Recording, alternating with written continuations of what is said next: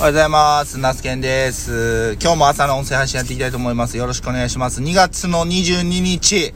222、222、あ、に、あ、に、あ、222、あ、ニコニコニコニコ222な日でございます。はい。今日もよろしくお願いします。時刻6時15分ということで、朝の一杯飲みながらやっていきます。ちょっとですね、昨日からまた喉がちょっと、えー、かすれてっていうか、若干痛みがあって、唾液を飲み込むときにちょっと痛みがあって、大体僕疲れてたりとか、風邪の初期症状って喉から来るんで、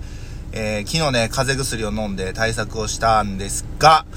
まあ、やっぱりですね、昨日の夜、おとついの夜から、昨日の明け方にかけてかなり冷え込んだ影響もあって、ちょっとね、体調崩されてる方多いんちゃうかなと思います。で、そんな体調崩してる時に、まあ処方、まあ風邪薬を処方してもらうっていうのももちろんなんですけど、まあその、えーっと、喉飴を舐める方多いと思うんですけど、その喉飴業界にも若干異変が起きてるらしく、僕最近知ったんですけど、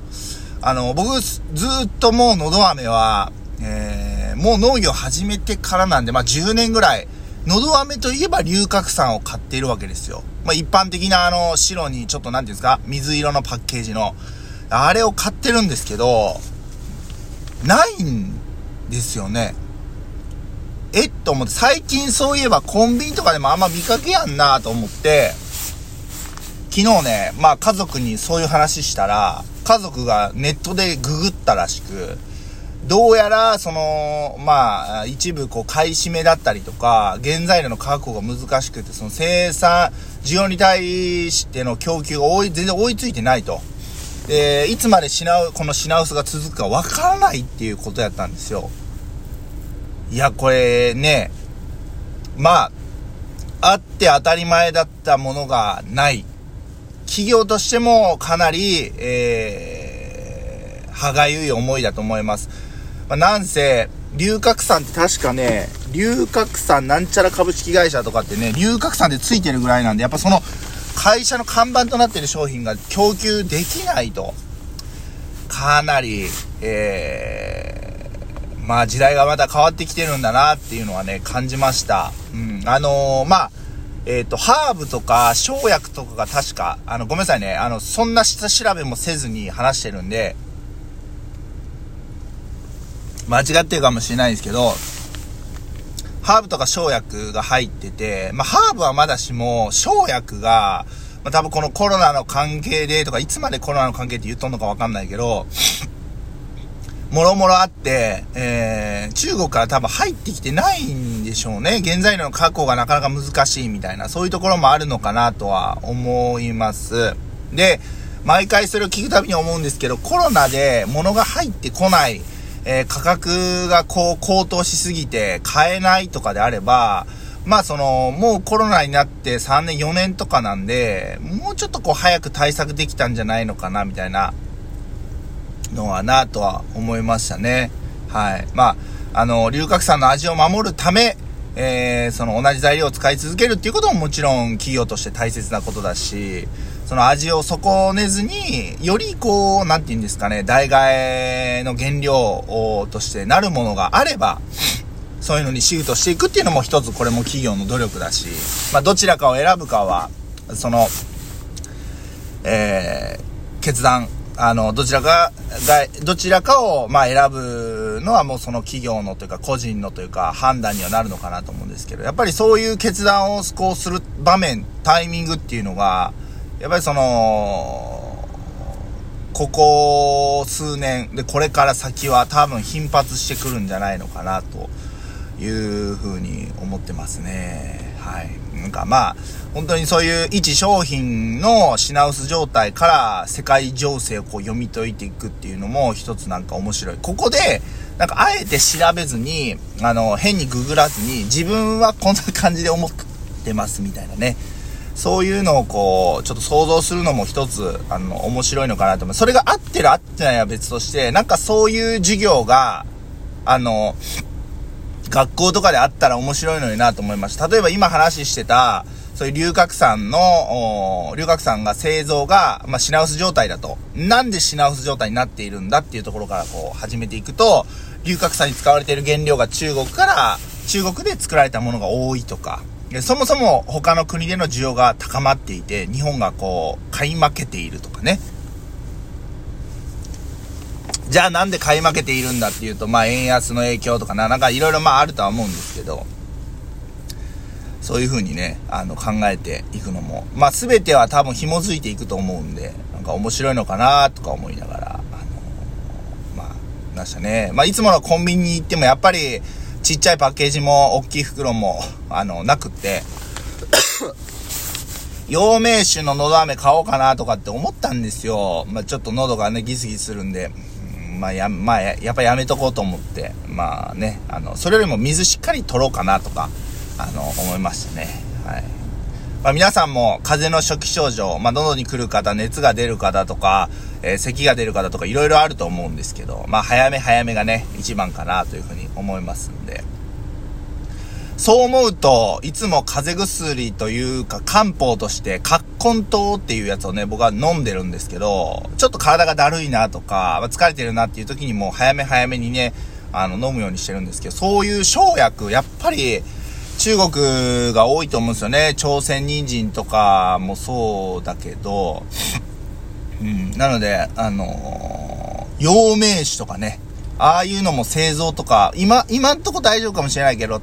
例えば、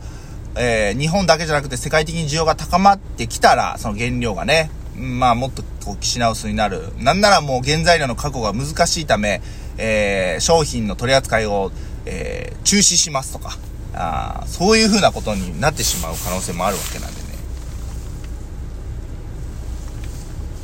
まあ、今飲んでるコーヒーの、まあ、コーヒーだってそうですよね。コーヒー豆が、例えば日本に、まあ、そんなことはないのかもしれないけど、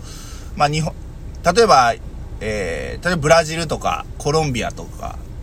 アジアで言うと、なんだ、ベトナムとかタイとかもそうなんかな。あの、コーヒー豆作ってる生産国がですよ。日本に輸出するよりも、例えばアメリカとか、それこそ中国とかヨーロッパとかに輸出した方がお金になるからって言って、そっちの方にね、あの、輸出を優先して、日本に全然入ってこなくなったら、やっぱり今、コンビニのコーヒー100円っていうのもまずありえないだろうし、スタバの、スタバとか、あの、コメダとかもね、あの、4、500円一杯で飲めるような、あの、コーヒーも多分なくなるだろうし、まあ、コーヒーの原価って俺、いくらぐらいなんかわかんないけど、数十円とかって聞きますけど、まあ、どうなんだろうね。だからそう思うと、なんかその名古屋のモーニング文化で、よくテレビに出とるじゃないですか。あの、コーヒー一杯に、なんかもう朝食みたいなのがついてくるみたいなね、モーニングサービスでみたいな。あの、うどんとか、なんか、あの、